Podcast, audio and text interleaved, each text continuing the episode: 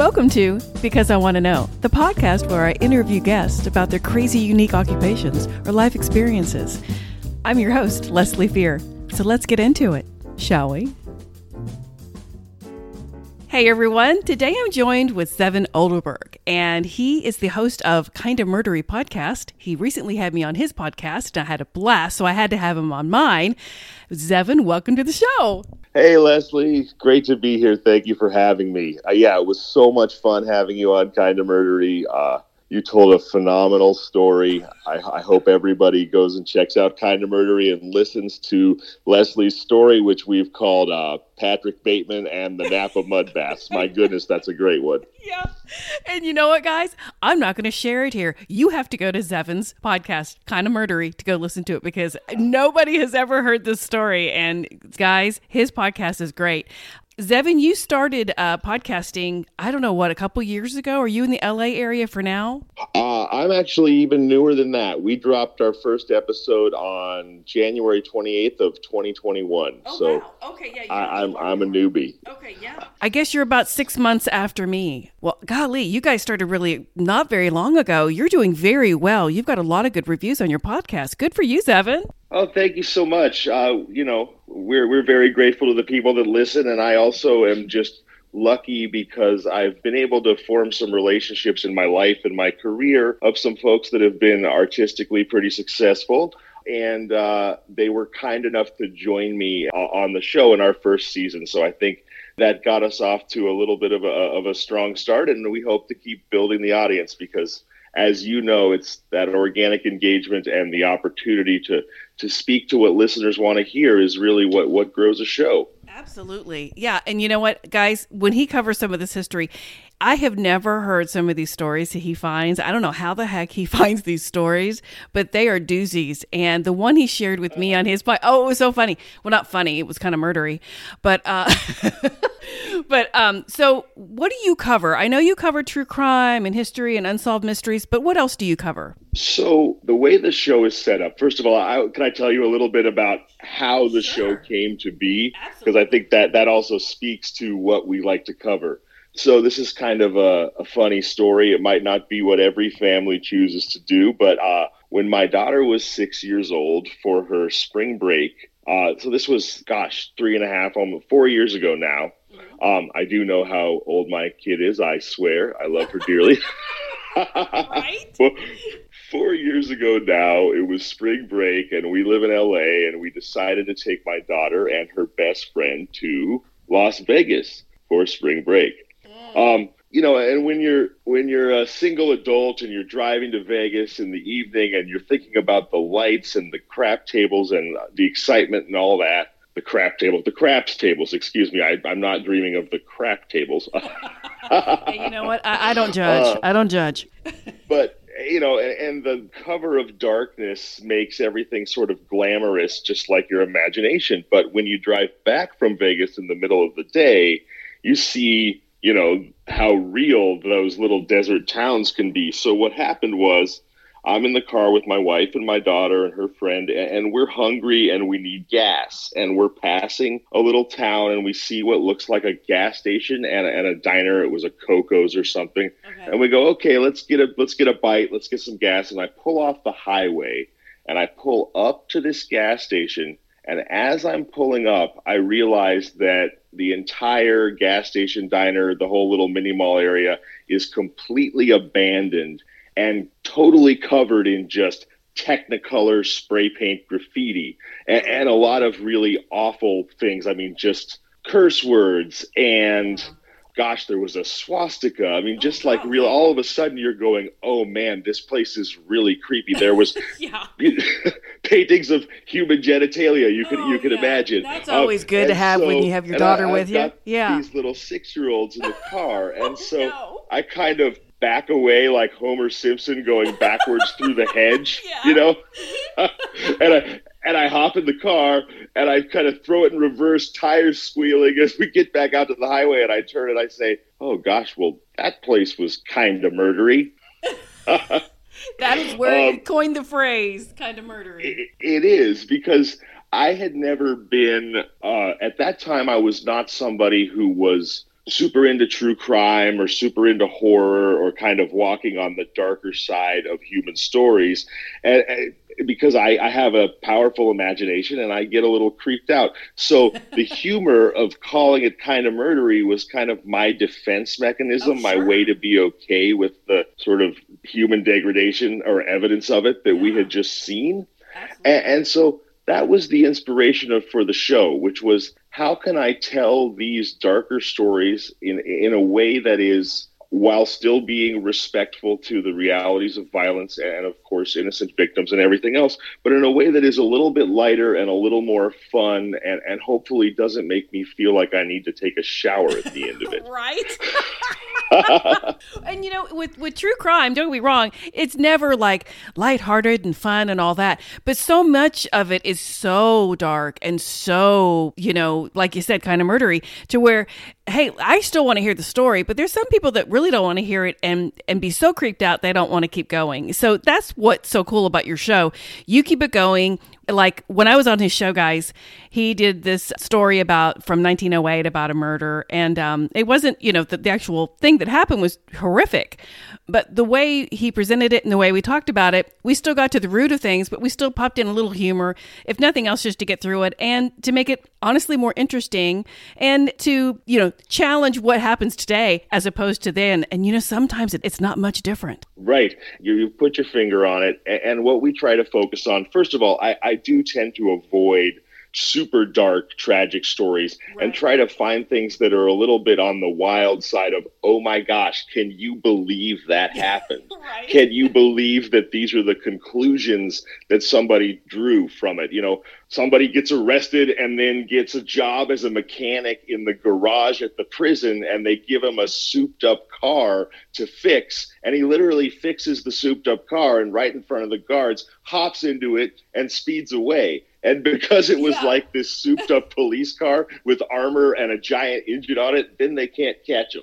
Yeah, exactly. that that sort of thing is is what I'm really looking for. It's like a cops so and robbers, yeah. Yeah, kind of murdery is not necessarily about murder. It's sometimes just about things that are kind of murdery, kind of bizarre, garish, yeah. fantastic. You know, that's the idea. But I, but I love that. And that's fun for me. If nothing else, it's so different than anything out there. And that's, I love the different aspect of it. So, so what started you podcasting was just trying to relay these stories. And uh, did you have like a team of people that wanted to do it with you? Or did you just kind of start it by yourself? How did you do that? So I did. Um, what happened was I called a good friend of mine uh, during the pandemic who lived in New York to, to see how he and his family were doing. Mm-hmm. And he told me that he had started a production company based on crime stories. And I said, oh, wow, that's really cool. Yeah. Uh, I always had this idea for a show called Kinda Murdery. And I didn't even really realize I was pitching the show. I was just talking to my buddy, and I and I described it because our season one was called Kinda Murdery, Ghost Towns of the Mojave Desert. Okay. Uh, now we're in season two, which is Kinda Murdery, the Emerald Triangle, which is the part of Northern California that is the hub of marijuana production in the U S and also happens to be where I grew up. Oh, wow. But so I told him my idea for a show, and he said, you know what, let's make it. So uh, I was really lucky to have a team of people to support me as I walked into podcasting and learned what I was doing. And we did a really fun, fantastic first season together. And I'm very grateful to all those guys. And then we, we decided in season two that um, we would part ways so that I could continue the show um, on a more individual, intimate basis, which I felt like would serve these stories better and also just make the production of the show a lot easier because I didn't have as many people's schedules to defer to. And that's so. What I was going to tell you, getting people scheduled and, you know, because I'm so happy and so grateful that I just, it's a one woman show for me. So I totally get that. I totally get that. And what I love about your podcast is you have a different guest each week, tell a story, which leads me to you. You made me tell you my mud bass story, and I won't say any more about that. But everybody go to his episode. I think it's episode six, season two. Um, yes, so yes. Yeah, yeah, it's called Eureka with Leslie Fear, and it features Patrick Bateman and the Napa Mud Bass. Um, the other stories we have are called The Railroading of Jack Donnelly and the felonious fin, or file and die. That's right. So those are. That's right. I remember that was so funny. So I know you have a story for me. So let's give them a little taste of what you do on your podcast. So tell me what is so funny or weird or crazy that has happened to you. Yeah, absolutely. So as you just alluded to, the way that my podcast is formatted is I will tell a historical story, and then I turn it over to my guest, like you, who tells a great story from their own lives, and then I'll usually tell one more historical story, and we kind of wrap it up.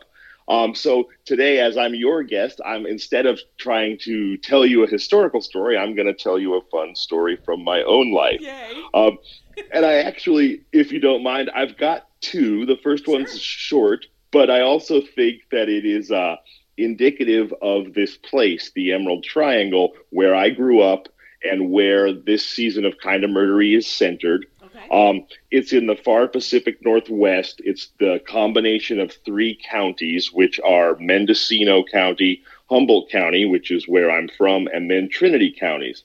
And, you know, it's famous, as I said, for being the center of marijuana production in the U S. There's a lot of hippie culture up there, but there's also a lot of kind of backwoods logging, uh, dairy farms, fisheries. So it's a oh, real, yeah. Okay, yeah. It's almost a microcosm of America in the sense that it's a, it's a real cultural combination of what people would perceive to be kind of coastal culture, but also more heartland or, or southern or southeastern culture as well. Okay. It, they've got everything up there. But certainly the uh, the drug culture is there, no doubt. And this story is a story of mine from high school. I believe it was my junior year. And I grew up in the middle of the woods, an hour from the nearest town, the town I went to high school in, off the power grid, all wood heating, wood cooking, solar and water power. Wow. So we were like a modern uh, Swiss Family Robinson. And that, you know, nobody uh, did that back then. So you were like one of the, you were like a pioneer. Yeah, my parents were sort of back to the land hippies and bought one hundred sixty acres of land in the middle of the woods. And uh, that's where I grew up. And for most of my childhood, I didn't really realize that I was like a monk in a Sylvan monastery.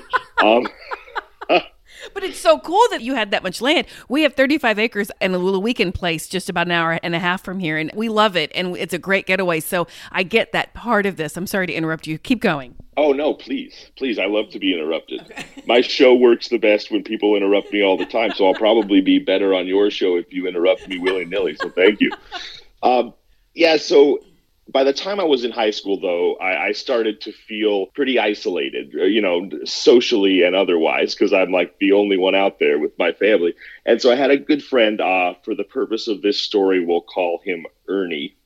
The names have been changed, but the problems are real.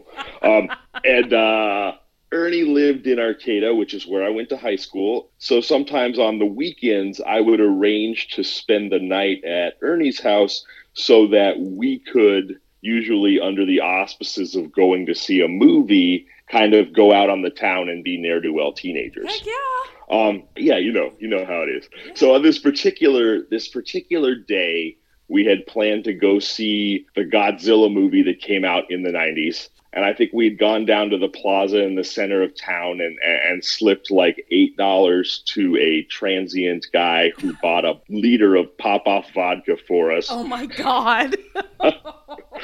To this day, um, pop-off is my least favorite. Uh, not pop-off, but, but vodka actually is my least favorite alcohol. But I don't think it's vodka's fault. I think it's my fault. Yeah, I was going to say, vodka is absolutely my favorite. So we, we have something in common, yeah. But maybe not in common. I, I bet you're not drinking the bottom shelf stuff out of the plastic bottle, though. I didn't even know like I had was that, at so, seventeen. Yeah, okay. um, Now, how old were you at this point? Yeah, seventeen. Okay, seventeen. Okay, okay. So we're it's the afternoon, and we're in this beautiful park called Redwood Park, sort of just killing time, hanging out until we can start our evening revels. And we're lying there on the grass, shooting the bull, and this guy with a dog comes walking up to us, young, friendly-looking guy, and we can see that he's probably going to ask us a question, and he walks up, and all of a sudden, he starts signing, sign language. Oh, okay. Um, very, very animated, very kind of intense, trying to communicate with us. And of course, neither of us, well, I shouldn't say of course, but neither of us understands sign language. So we don't, we don't know what he's trying to communicate. Um, but we're not far from the park's parking lot. So when he can't get through to us, he goes back to his car and he gets a pen and a notepad. Okay. And he walks back over and he's scribbling on this notepad. And, you know, I'm starting to think, gosh, does he need help? You know, what what's happening here? And then finally, the suspense is building and he hands me the notepad. And the notepad says, do you know where I can buy four pounds of magic mushrooms? Oh, what? So God. I don't I don't know if anybody's too familiar with magic mushrooms, and I, and I won't I won't say how I know this, but suffice to say they tend to be sold in one eighth of an ounce quantities. Oh, so wow. there's there's sixteen ounces to a pound. Uh, well, sixteen times eight, eighty, forty-eight, one hundred. So he's one hundred twenty-eight eighths to a pound, right? And yeah. then he wants to buy four pounds. My God. So we're talking over five hundred street doses, if you will.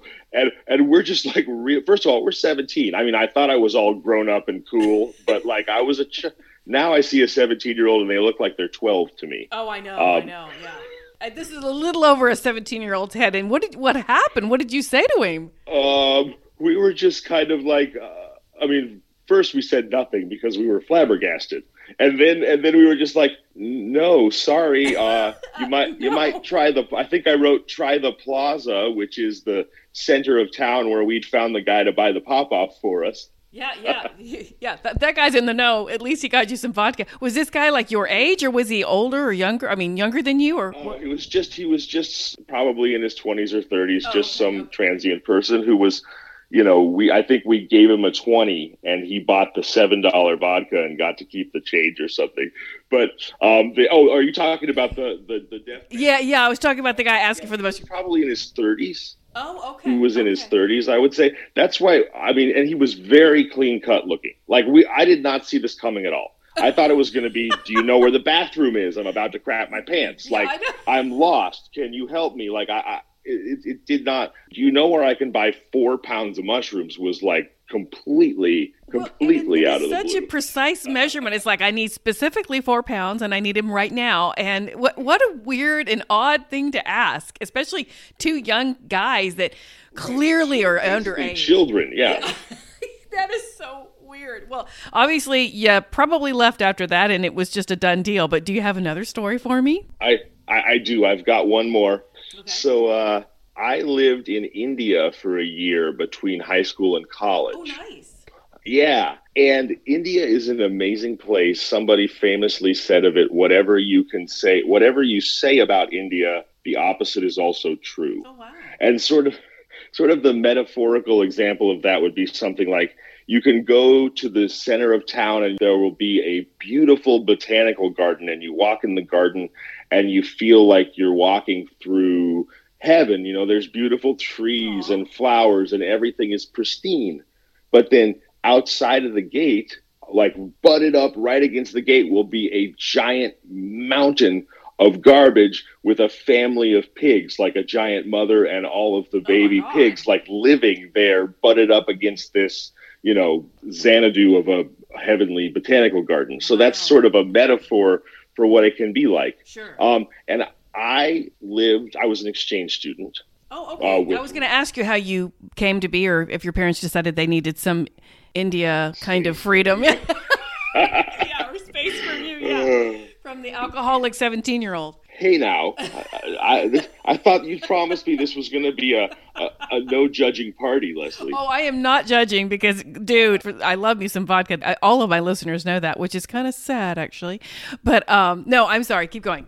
No, it's fine. Hey, at least I didn't know where to get four pounds of magic mushrooms at seventeen. Well, you know, it would you know, have been impressive. It would have been impressive, but I would have wondered who the hell I'm talking to. yeah, yeah. So... So I lived with four different host families for three months apiece while I was in India. Okay. And, you know, in India, a lot of people are Hindus. Okay. And so they have a very um, laissez-faire, non-interference attitude towards other living creatures. That's probably a little different than a lot of us here might interact. Like yeah, uh, as an example, little. Especially in Texas. Um, right, right. Yeah, I'm sure. I'm sure that's true. Yes. Yeah. Uh, you guys are out hunting wild boar. You're probably about to leave to go on a wild boar hunting trip, like as we speak, right? Yeah. Well, uh, no. well, no, I mean, we. My husband has honestly tons of guns. I say tons of guns. My husband has several guns, um, but we don't. We don't hunt. We just like for target practice. We like I said, we have that land, and he just likes to shoot him and be a dude and have a gun. He doesn't do anything more than that. We just I mean, we we have a deer feeder, and we just want to see the deer. Literally, that's why we have. Yeah, I, I get it, and I grew up in the, as I said, in the wilderness. So, yeah. you know, I grew up around guns as well, and it was a, you know, they are tools. We're our family. We weren't fetishists. We, you know, you have hammers and saws, and you also have mountain lions and bears, and so you own. Oh yeah, yeah. Rifles and, and other guns. So, for an example, in terms of this non-interference attitude that comes along with the culture and the and the belief system, mm-hmm. a cobra's. Venomous like a king cobra, which, you know, lives in the wild in India. Right. They're also seen as the stewards of wealth and money. Mm. So if you were to find a cobra in your house, you would not ever kill it. Because if you were to kill it, that would be extremely detrimental to the financial fortunes of your family going forward. Oh, wow. Okay, well, this is not sounding good. So, well, actually, this is not a cobra story. We did once have a cobra in the house, oh and God. They sent for a special, literally a snake charmer, who comes and charms the snake into a basket and takes it away and releases it.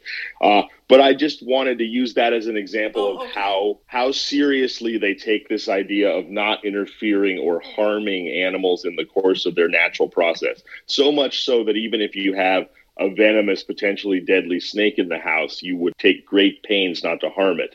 So I'm going to high school. Uh, I'm doing another senior year of high school at a Indian high school. Okay. And I'm living at my family's house, and they have a big grassy front yard, like a huge area of somewhat overgrown yard space. And every morning I have a bicycle that I keep just in front of the porch in the in the family's yard, and I hop on the bicycle and I ride my bicycle to school. Okay.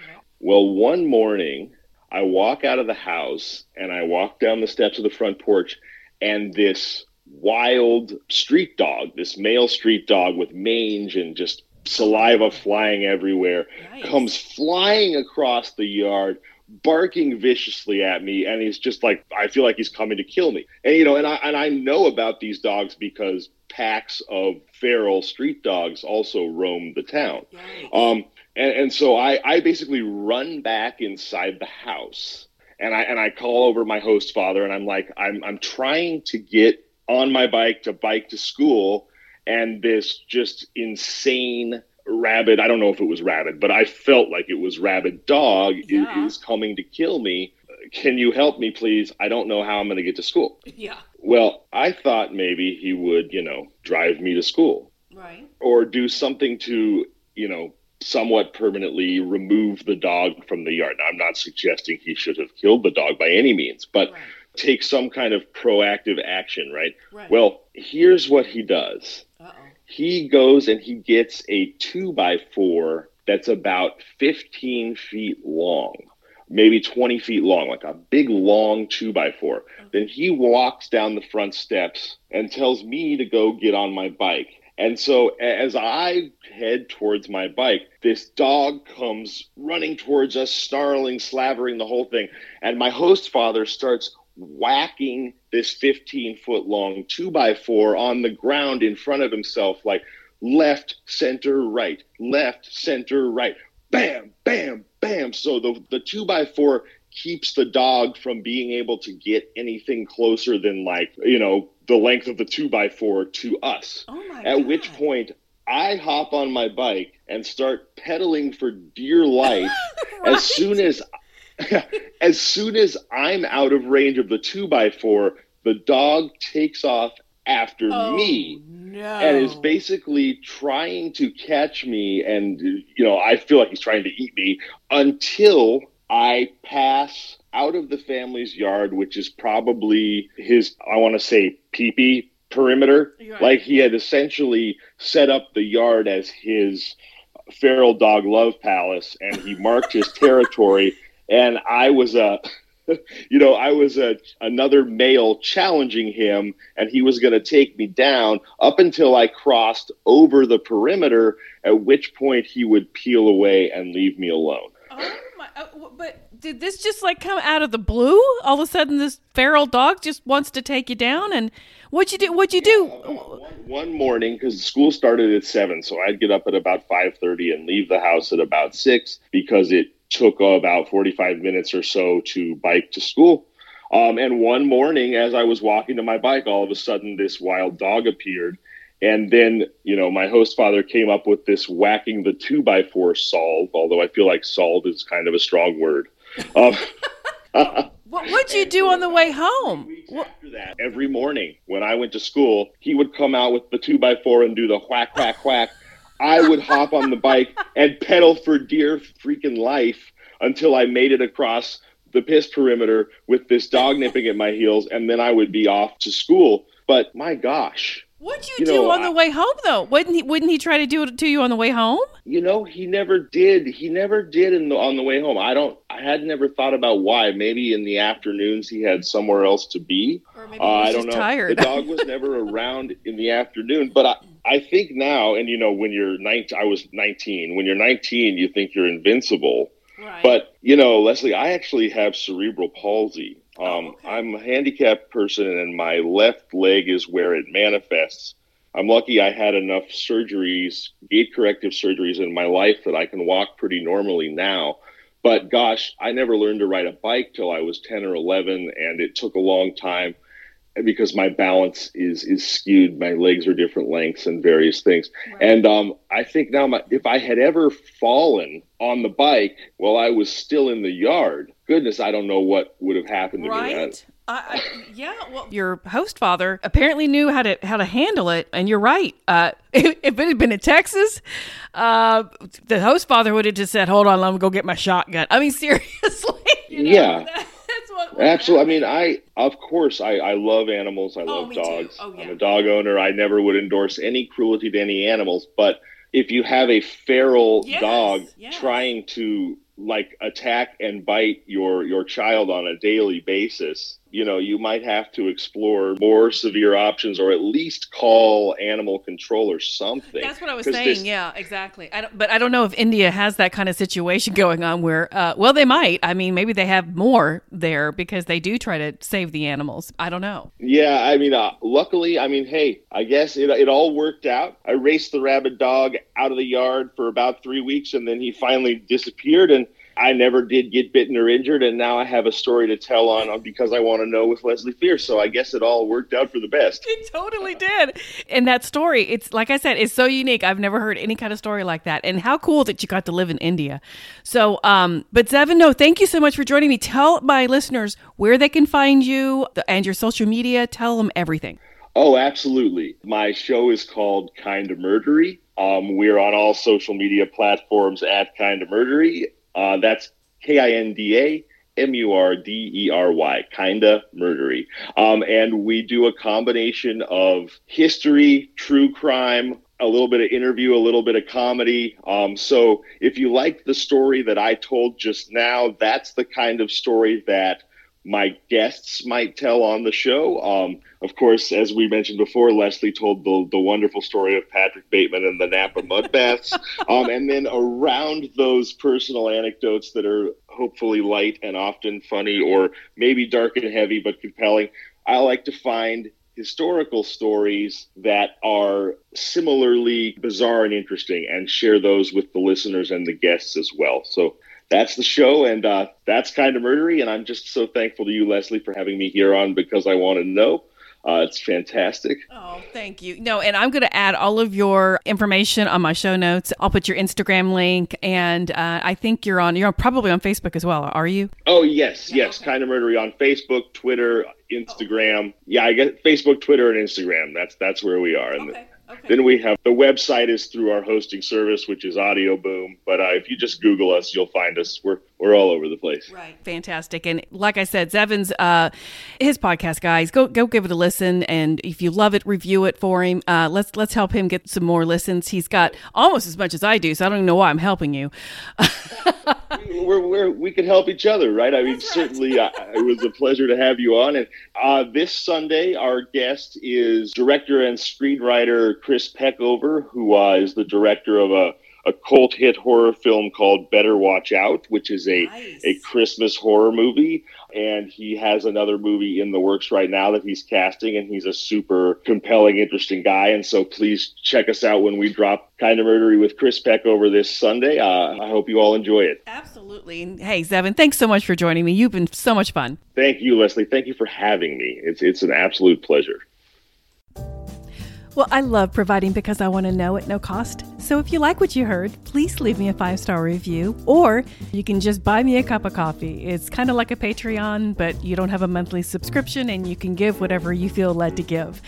I am a one-woman show, and I do all of my scheduling and my interviewing and my editing. So just know your support is so greatly appreciated. And one more thing, I am a paranormal romance novelist, and you can find all of my books on Amazon. Just look up my name. I'm very easy to find. Thank you guys again, and I will see you next week.